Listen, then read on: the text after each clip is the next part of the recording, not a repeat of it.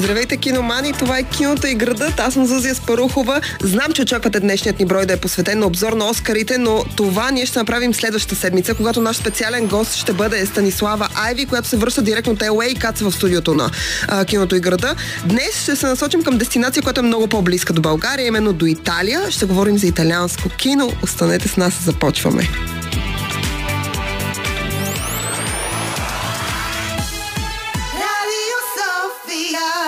Киното и градът. Днес говорим за Италия и италианско кино в киното и градът. Поводът за това не е нищо специално. Първо очакваме Стасия да се върна от LA, за да може да говорим за а, Оскарите и онова, което се случи на 95-та церемония. Но освен това, а, причината е много проста. Аз бях в Италия преди една седмица и прекарах там цели пет разкошни дни в а, Слънчева Болония. Разходих се из така северната част на Италия и поради тази причина реших, че няма нищо по-хубаво от това да си припомним италиански филми, които харесваме, обичаме и филми, които освен, че се развиват в Италия и са дело на италиански майстори са изключително разнообразни жанрово и са изключително интересни. Комбинирали сме в днешния брой нови и стари а, италиански филми и изобщо италиански филми, които поне според мен могат да бъдат гледат, гледани по няколко пъти. Разбира се, всички знаем, че киното а, така се е зародило във Франция, което е доста близо до Италия, а, но все пак французите обичат да, да отстояват този монопол, че те са автори на киното, но пък за сметка на това италианците са измислили изключително много неща, които модерното кино ползва в момента. Изключително много тенденции са тръгнали от а, Италия и начинът по който световното кино, не говорим само за европейското, но и дори американското такова, е тръгнало от Италия. И те имат страшно много заемки от италианското кино. Имаме майстори на италианското кино, които и до днес са недостижими. Много хора се опитват да повторят това, което те са направили и в крайна сметка не им се получава чак толкова добре.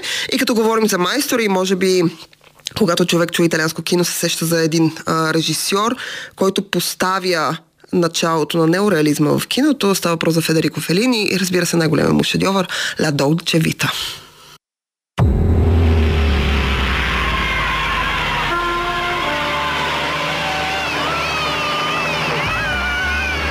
A me invece Roma piace moltissimo. Una specie di giungla, tiepida, tranquilla. Dove ci si può nascondere bene. What's the thing you like most in life? Love, love and love. La Dolce Vita е един филм, който се появява през 1960 година. Ам, филм, който е а, 10 години, той, той е направен от Фелини 10 години след като той ам, в крайна сметка започва да работи в киното и да прави кино. 10 години, през които той се учи, той е асистент на Роберто Росалини, а, двамата заедно правят Рим открит град и изобщо страшно много неща той самия снима, пише, той е много активен и сценарист.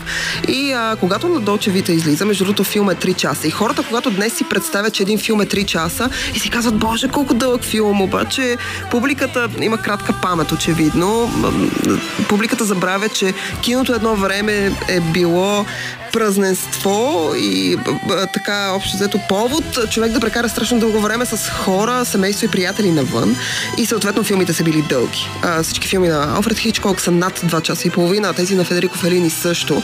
Dolce Vita е 3 часов филм, който е разделен в няколко сегмента, в които основното свързващо звено е Марчело Мастрояни, един актьор, с който той работи много активно в а, почти в цялата арка на кариерата си. Единственият друг актьор, който се повтаря толкова активно, колкото Марчело Мастрояни е съпругата на а, Федерико Фелини и Джулия Мазина. Ам, която също участва почти във всичките му филми, не участва в този обаче. Ла Долче Вита е може би най-известният филм с, с сцената в а, Фонтана ди Треви, но аз мятам, че ако го гледате сега, особено, наскоро той имаше преди няколко години, две или три, той имаше прожекция по повод годишнина, той имаше прожекция на София Филм Фест с обработено свое копие.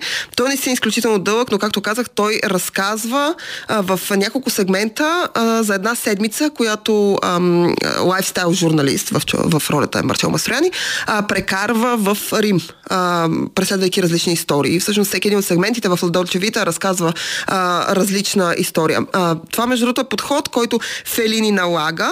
А, страшно много неща се раждат от Ладолче Вита или Сладък живот, както е преведен на български. Това е едно от основните неща. Тази а, структура, в която на пръв поглед ти гледаш нещо, което няма никаква връзка едно с друго, т.е. имаш някаква поредност и също време това има една цяла арка а, в филма. А, освен това, това е филм, а, заради който Фелини е нарека, а, наречен абсолютен простак, арогантен. А, смятане, че филма е изключително похотлив, изключително груп, изключително а, грозен. Някои хора са искали да го бойкотират.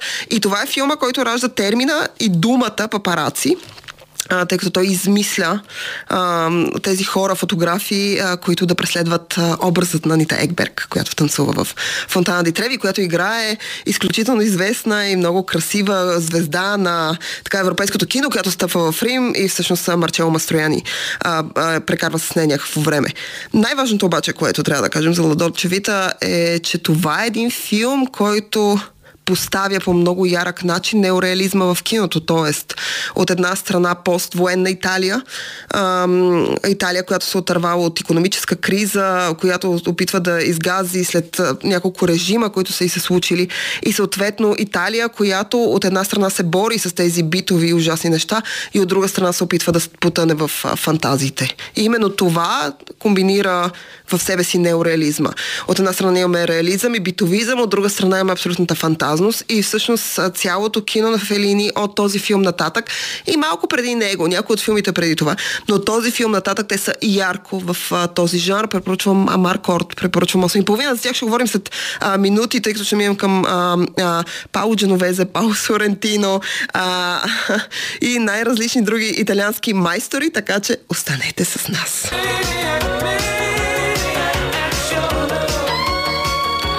Италианските майстори са на фокус в днешният брой на киното и града. Поводът е, че обичаме Италия и освен, че обичаме кухнята и а, така климата в Италия и разкошните гледки и острови, с които тя разполага, страшно много харесваме и киното на Италия. Не всички филми, които се произвеждат в Италия са супер, но нека да кажем, че по-голямата част или поне тези, които ние сме избрали, със сигурност са супер и ако не сте ги гледали, то със сигурност може да поправите това и да ги видите, да си направите един списък и да ги гледате. А, говорихме преди малко за един от майсторите на неореализма, един от майсторите на модерното и старото италианско кино. От една страна старо, защото идва от а, така началото до средата на 20 век, от друга страна пренася идеи, фантазии и методи, методика на снимане в модерното кино и до днес Фелини е не надминат, когато говорим за майсторство и разказване на истории. Така че Сладък живот или Долче Вита беше първото ни предложение. Продължаваме с един от моите любими италиански режисьори и става въпрос за майстора на Джао, жанра Дарио Ардженто и а, първия филм, за който ще ви разкажа повече, е Птицата с кристални пера.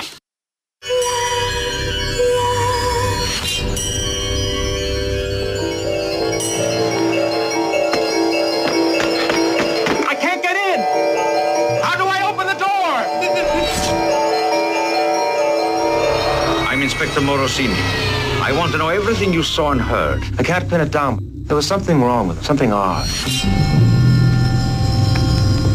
There is a dangerous maniac at large in this city. Do you really love me? Sure.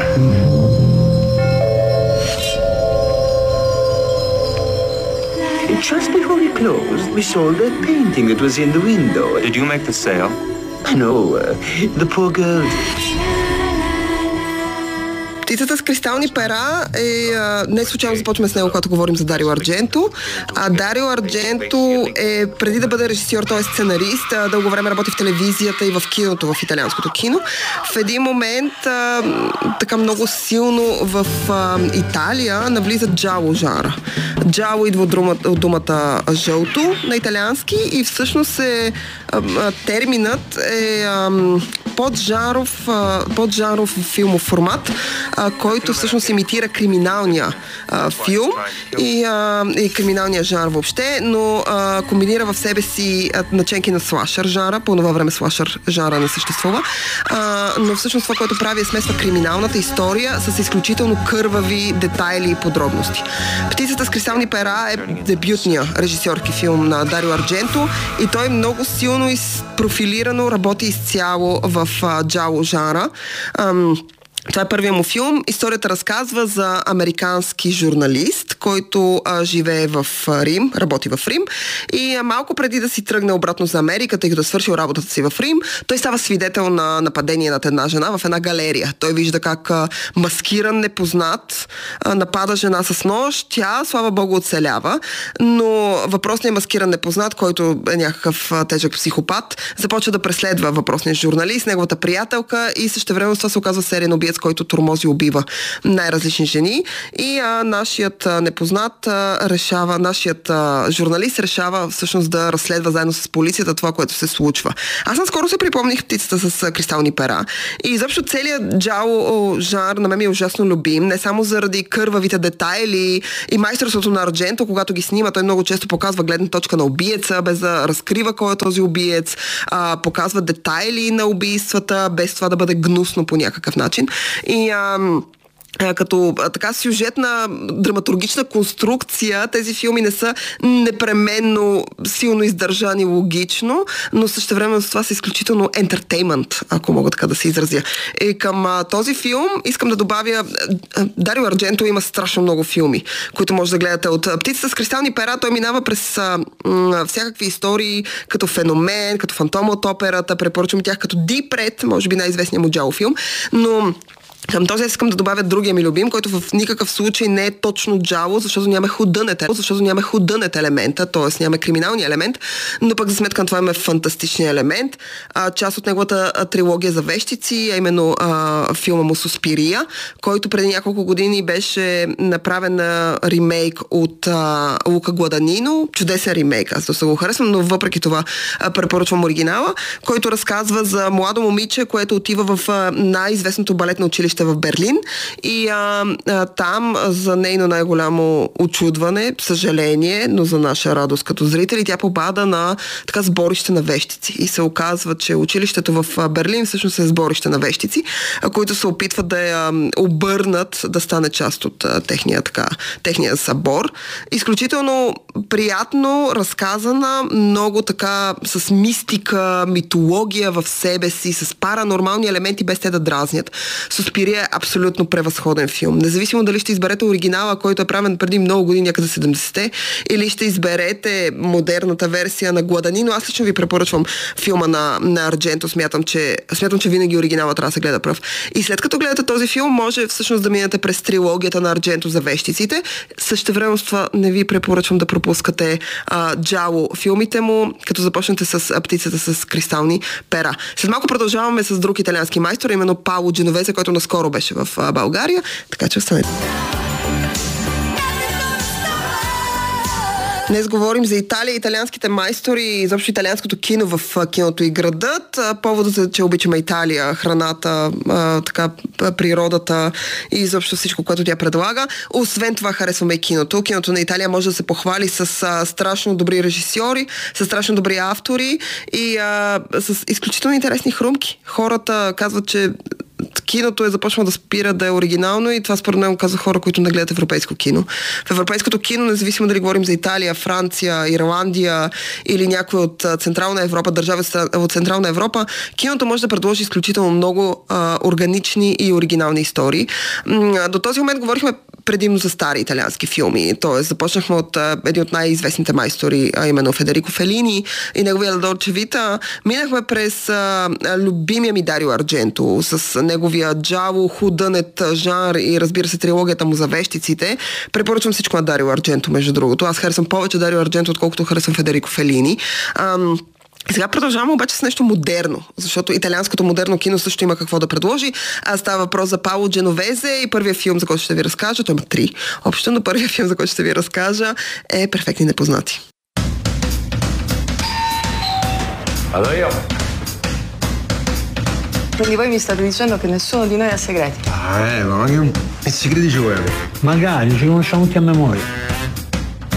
Ok, allora facciamo un gioco. Mettiamo qua tutti i nostri cellulari. E poi? Eh, per la durata della cena, messaggi, whatsapp, telefonate, leggiamo e ascoltiamo insieme. Tanto noi non abbiamo segreti, no?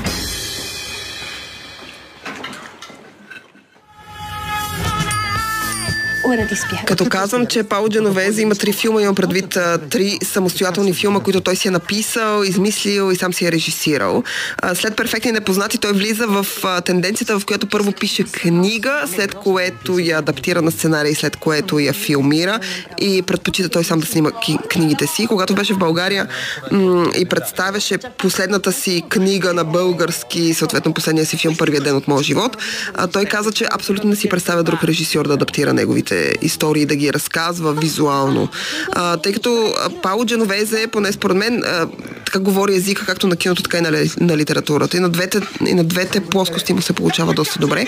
Но а, Перфектни непознати до днес си остава, може би, най-известният му филм, филма, който го прави звезда. Ам, Филм, който е адаптиран толкова много пъти, мисля, че има 14 адаптации в различни държави. Аз лично съм виждала японска, а, южнокорейска, гръцка, а, а, мисля, че ирландска. Има е, страшно много версии на идеята, за, която е различна в перфектни непознати. Каква е тази идея? Седем човека, седем приятеля, близ, близки, познати по-скоро, а, се събират на вечеря и решават, че по време на цялата вечеря всеки един от тях, който получи съобщение на телефона си или обаждане, трябва да го сподели с останалите. Той трябва да прочете съобщението на глас пред другите и трябва, когато води разговор по телефона, да говори на, на спикърфон, на високоговорител. И а, това изглежда на пръв поглед като нещо ужасно скучно, нещо, което няма да се получи. Перфектно непознат се развива в една стая, в едно помещение, в един апартамент.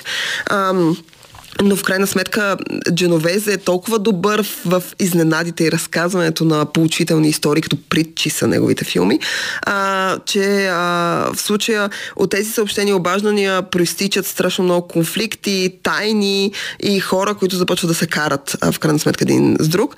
Освен това, перфектни непознати, аз си спомням филма от 2016 година, спомням си, той беше на Киномания или на София Филм Фест у нас, когато го гледах и а, страшно много ме изненада финала. В смисъл финала е нещо, което не очакваш, въпреки че някакси филмът те подготвя за него и същевременно с това е доста изненадващ. Няма да ви казвам какво се случва накрая, защото когато ам, ходих на представянето на а, първия ден от моя живот, се оказа, че страшно много хора не са гледали а, перфектни непознати, така че ви го препоръчвам с две ръце, може да го откриете онлайн. Препоръчвам с две ръце, няма да сбъркате.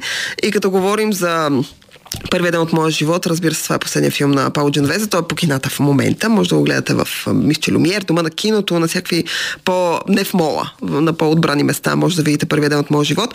Може да си купите и книгата и да я прочетете. Тя също е достатъчно чудесна. Разликите между книгата и филма естествено съществуват, но най-основната може би е факта, че в книгата действието се развива в Нью Йорк, а в, а, в, филма то се развива в Рим. Причината за това е, че филма е сниман по време на COVID и в крайна сметка ни, на екипа му е отказано а, да снима в Америка. И те в крайна сметка остават в Рим. Но най-интересното за този филм и изобщо за тази книга и идеята около нея е, че Пауло Дженовезе се а, така вдъхновява се за сюжета от а, един филм, който се нарича Мостът, а, който разказва за а, двама документалисти, които в продължение на близо година следят а, самоубийци, които скачат от а, моста Голден Гейт, най-известния а, така за самоубийство мост в Америка. И а, а, Голяма част от тях, разбира се, умират, но има някаква част, които оцеляват. И всъщност те ги интервюират, интервюират техни близки, говорят с тях и целият филм се върти около това. И а, голяма част от хората споделят, че тези 7 секунди, които им трябват, за да стигнат от върха на моста, да ударят долу водата, а те се съжаляват за това, че са скочили, искат да върнат времето назад. И всъщност това, което той прави в първия ден от моя живот е, той среща четирима самоубийци, които имат 7 дни, за да променят решението си, да не се самоубиват. Седем дни, в които да видят как продължава живота без тях и кои неща ще пропуснат. И да, ако решат да променят решението си, и, а, или пък а, на, напротив да направят също, което са направили 7 дни по-рано. Така че препоръчвам и перфектно непознати, препоръчвам и първия ден от моят живот, препоръчвам и супергерои, който е предния филм на Пауло Дженовезе, който можехте да гледате на Сине Либри, чиято книга може да намерите в книжарница и да, и да прочетете. Както казах, дори модерните майстори на италианското кино имат какво да предложат, са чудесни. Остани още съвсем малка селекция. Ще се върнем към, отново към Федерико Фелини и към неговия представител в модерното кино, именно Пауло Сорентино, къде без него. Останете с нас. Това е киното и града. Днешният ни брой е посветен на италианските майстори, италианското кино и изобщо Италия, защото обичаме. За финал съм ви оставила няколко един чудесен, не всъщност двама чудесни режисьора, които искам а, да споменем. Говорихме за Федерико Фелини и неговата Ладолчевита, говорихме за Пауло Дженовезе, който наскоро беше в България. Любимия ми Дарио Ардженто. Време е да се обърнем към едни от майсторите на модерното италианско кино. Като казвам майсторите, имам предвид признат така и от Америка, от световната публика. Става въпрос за Пауло Сорентино и моя любим негов филм, който се нарича Младост.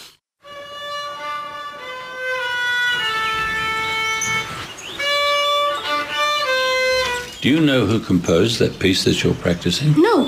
Who? Me. I don't believe you. Mm-hmm. And what's the composer's name? Fred Ballinger. And you? What's your name? Fred Ballinger. Daddy, you will not be bored because I have arranged the full service for you. You're going to have a massage, a sauna, checkups with the doctor every single day to help you get back in shape. At my age, getting in shape is merely a waste of time. Oh, God, you guys have got a strange friendship. Well, it's just a good friendship. And in a good friendship, you only tell each other the good things. Младост е един филм, в който Харви Кайтел и Майкъл Кейн се срещат, а, за да разиграят една фантазия фантазия, до някъде, от друга страна а, един коментар върху кризата на средната възраст на всеки мъж. Освен това, за тези от вас, които не знаят, Младост е почти директна адаптация на един от така, така признатите за най-велик филм на а, Федерико Фелини, а именно 8 и половина. Младост е моят любим филм на а, Пауло Сорентино, въпреки че може би не е най-известния му. Първият филм, с който Пауло Сорентино става известен, така става популярен сред публиката е La Grande Белеса или uh, The Great Beauty, Великата красота, който всъщност му носи няколко години преди младост. Uh, това е филма, който му носи Оскар за чуждестранен филм. Разкошен филм, uh, в който Тони Сервило, с който uh, така, а, Пауло Сорентино работи много активно, а, играе някаква доста по-възрастна, доста по-отекчена и много по-арогантна а, версия на Марчело Мастрояни в а, а, Ледолче Вита. Това, което е най-характерно за Пауло Сорентино е, че той а, почти дословно цитира, а, така и краде дори, казвам го в кавички, защото го прави по много елегантен а, начин, но той има страшно, страшно много заемки от а, Федерико Фелини, от който, за който той твърди, че е неговия вдъхновител. И всъщност своите филми той прави на базата на филми, които а, а, Федерико Фелини вече е направил преди това. В случая La Grande Белеса, Великата красота адаптация на Сладък живот, а пък Младост, моят любим филм, адаптация на 8 и половина на Фелини, а, в който той а, си припомня а, младостта си, в смисъл самия Фелини, а, а, приначено и преминато през, а, разбира се, а, образа на Марчело Мастрояни, който а, е в а, така един... А, дом за почивка, в ретрит, в който той си припомня всички жени в своя живот. В версията на Пауло Сорентино Младост имаме двама души, които правят това и освен това те са доста по-възрастни от образа на Марчел Мастрояне в 8,5. Последният филм на, на Пауло Сорентино The Hand of God, който излезе преди една година и беше продуциран от Netflix, пък е почти директна адаптация както на младостта на самия Сорентино, тъй като в последните години имаме връщане към някаква автофикция, в който режисьори и режиси... от най-различен пол, раса, възраст и прочие разказват истории за своята младост. Та Hand of God всъщност е някакъв прочит на Пауло Сорентино към неговата младост и към неговото детство и причините той да бъде запален от киното и от Фелини в частност. А, и от друга страна някакси адаптация на Марк Орт, който е пък е разкошен филм на Федерико Фелини, в който той си спомня своята младост. Разликата между двамата е, че Фелини прави Маркорд доста по-късно, а, отколкото Сорантино прави The Hand of God. И към тези двама чудесни италиански майстори. Искам да кажа, че независимо дали харесвате Фелини или не, аз примерно не съм най-големия почитател на Федерико Фелини, признавам си, но за сметка на това страшно много харесвам начина по който а, Пауло Сорентино прави прочит, начина по който той го чете и го разказва. А, и към тези двама майстори искам да добавя още един а, а, италянец, който снима чудесни филми и който ако не сте гледали със сигурност трябва да видите. Става въпрос за Джузепе Турнаторе, а, който може би най-известен филм е Ново кино Парадисо, а, който през 89-та година му носи Оскар за най-добър международен филм. Но към него искам да добавя най-добрата оферта и разбира се разкошната Малена, които са от една страна всичките тези филми са с някакъв сантимент към нещо минало и към, а, и към история, която се връща към младостта, това е много характерно за Джузепе Турнаторе. От друга страна, те са страшно различни един от друг. Тоест, когато разгледате темите, за които Турнаторе разказва, в единия случай става въпрос за измама, в другия случай става въпрос за ам, първата любов, за първ, така сексуалното пробуждане. В третата история става въпрос за любовта към киното и заради това да обичаш нещо и да, да правиш нещо, защото го обичаш. А, а, така че в този смисъл те са много различни, но се надявам нашата селекция тази седмица да ви е харесала и в крайна сметка да си изберете някои от тези чудесни италиански филми, за които ви разказахме. А, аз съм Зазия Спарухова, това беше киното и града. Ще се видим отново другата неделя. Ще се чуем по-скоро другата неделя. Абонирайте се за нас и онлайн, а пък другата неделя ни слушайте, защото ще направим обзор на Оскарите с а, Стаси Айви, която ще е тук в студиото. Така че, чао!